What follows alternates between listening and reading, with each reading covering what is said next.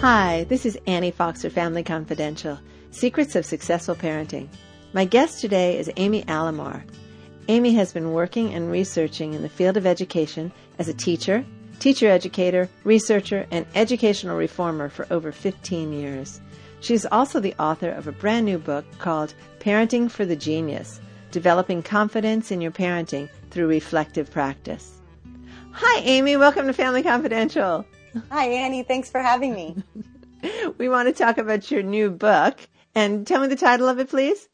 Parenting for the Genius, and it's developing confidence in your parenting through reflective practice. Okay, so we have reflective practice to talk about, and my understanding of the word ref- reflective practice versus reactive practice, which right. is where, where most parents are from. Tell me a little bit about that subtitle and why you chose it. Yeah, so reflective practice is actually something that's commonly used in education, and that's my training as, as a teacher. And I realized that some of my best parenting moments were coming when I was actually applying reflective practice. And the definition of it is looking at your decision making and your actions, using that experience to inform your future decision making and your future actions.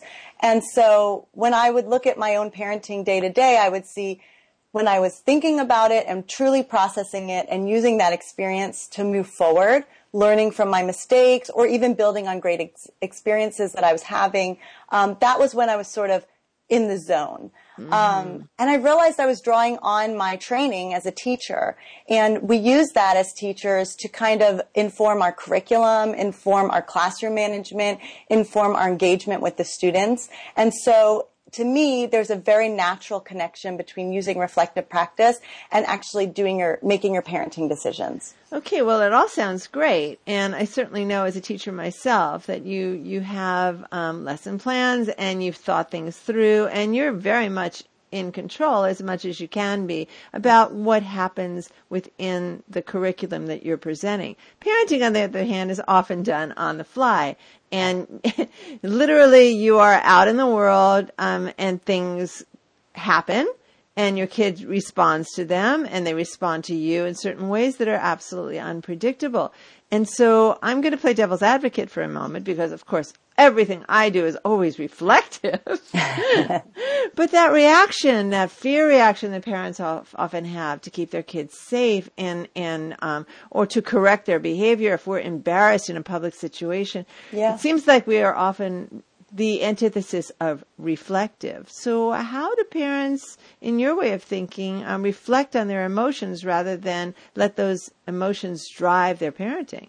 Yeah, and I wouldn't ask anybody in a very emotional moment to stop and reflect and think about what you're doing because that's ridiculous and it's impossible. Um, again, going back to the teaching, the best laid plans, right? You do have control over your curriculum and to some extent the activities in the classroom, but you don't have control over how a learner is going to learn or the chemistry that's going to take place in that classroom that day. Right. And so, um, yes, it's more of a lab situation than actual parenting is. Um, but even there, you have some some effort in figuring out and sort of on the go, right? And so, using that experience in your parenting, I think when you're when you're out there in the parenting world, when you're embarrassed, you, you use that example, when you're mm-hmm. embarrassed by your child's behavior, um, it feels very easy to react in the moment and get upset. Mm-hmm. And you may do that, and that's okay.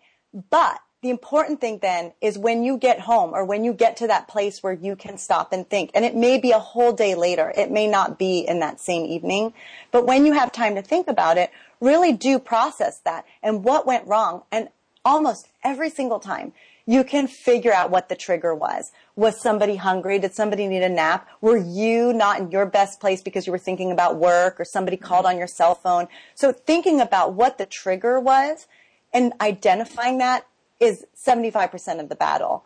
Once you've done that, you still may make the same mistake again. You still may react. I mean, mm-hmm. we're human, but you can start to kind of reform like we do in education, right? You can start to reform your practice and you can start to work toward a better way to react next time. I know, I like that. Would you suggest then that you um, kind of review the incident with your child, depending on their age? And and uh, I, I mean, this is kind of a, a rhetorical question because I'm thinking the benefit of that would be to help your child understand that sometimes mom and dad react in a way that isn't always helpful to the situation. And to to say you know yesterday when we were at the store and I got really upset when this happened I've been thinking about that and have a conversation about that. Absolutely. Use your words right? Um, and you're talking, you're describing, of course, you're a teacher too, right? You're describing metacognition, right? Like thinking about what's going on, what are the steps involved, and then talking it through with your child so you can both better understand each other. Who's at fault? Who can help one another? How do we support each other in that moment? And also explaining your own behavior it's not a problem. If you lose your cool, it's no problem to apologize for that. That's what you'd want your kid to do with you. Exactly. So why not apologize for losing your cool and explain what made you do that and then say next time we're there. I love role playing. I talk a lot about role playing in my book. Mm-hmm. I think that that is a great example when you are in the grocery store, say, and your kid, you know, does something and you lose your cool role play it. Pretend you're back at the grocery store. Go through it. It's funny. The kids will laugh. You can start to do pretend fits and yeah. talk about where things go wrong. And when you start that young, the kids really fall into it. But it's not too late to do that with adolescents. Adolescents can do that too. And talking through problems is the number one way to solve them because they know they can come to you no matter if you're part of it or not. You know, I really love this idea of role playing. We have done it a lot in our family as our kids were growing up, and and it it's a very empowering way to review something instead of being left with the oh I made a mistake, I'm a terrible kid, you know, or I'm a terrible parent, I reacted this way. To be able to say, okay, wait a minute, this was not handled the best way. Um, what can we do so that the next time those kinds of feelings come up, maybe a different situation, but the feelings, you know, they revisit us. Yes.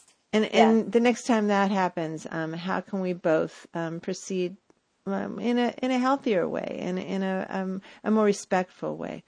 And so, trying yeah. different solutions to that, right? Like truly asking the question and let your child be you in the situation or be another parent or, you know, somebody else involved and trying on different hats to really see what is the better way because you may not come up with it. I'm often surprised when we talk through issues in our family, either, you know, one kid and another kid or with us or just something that happened at school.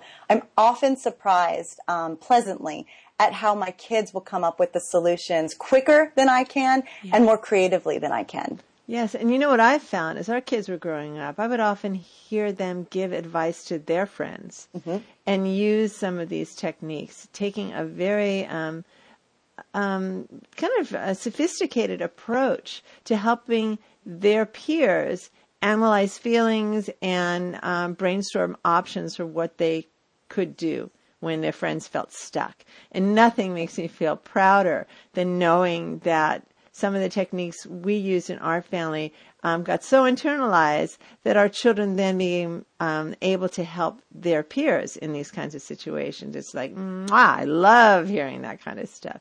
Absolutely great. Um, I'd like to segue for a minute about independence. Because, yeah, you're developing them as social emotional learners. Yeah, um, the idea of independence for kids in in a age where so much of what comes through in the media for parents is is um, I don't want to use the word fear mongering, but it, it makes us very fearful anyway.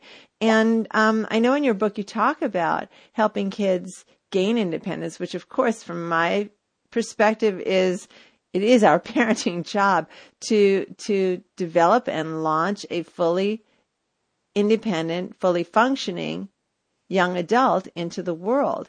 And yet it seems that so many parents, Amy, are so tied up in knots about letting their kids experience even the smallest amount of independence outside of their sight that I wonder, I wonder how, how today's parents will in fact help their kids develop what they need.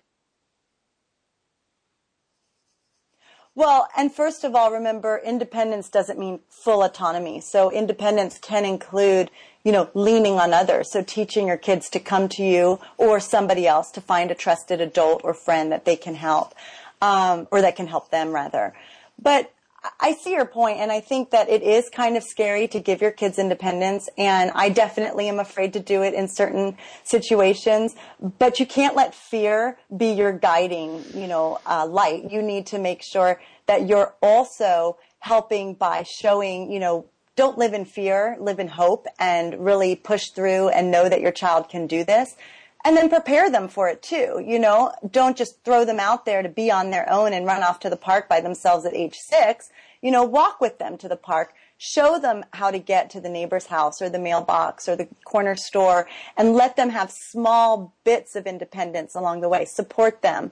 Um, if you have an older child and you haven't been doing that, it's time to start. If you have a tween or a teen, it's really time to let them go and, and, and cut the string, cut the cord and let them go off on their bike or hang out with a friend at the mall or go to the movies and really let them test those waters, always being there to catch them, you know, let them call you, um, let them know what to do if something goes wrong.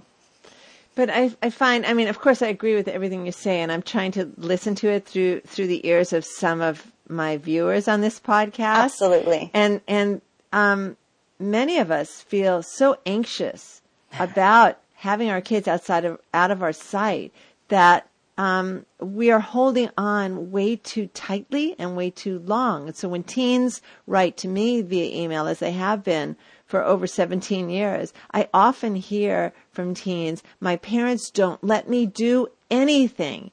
And there's a lot of resentment and I, I certainly can understand it because their their psychological trajectory at this point in their life as a 14, 15 or 16 year old is to have more opportunities yep. to spend independent time with peers and if mom and or dad are holding on so tight then the child the young adult at this point is feeling like I just want to bust out. And, and, yeah. and when they do that, it is reactive. And it's like, I'll show them. And they're then almost trying to do, um, they're, they're, they're trying to gain independence in a way that is not always thoughtful.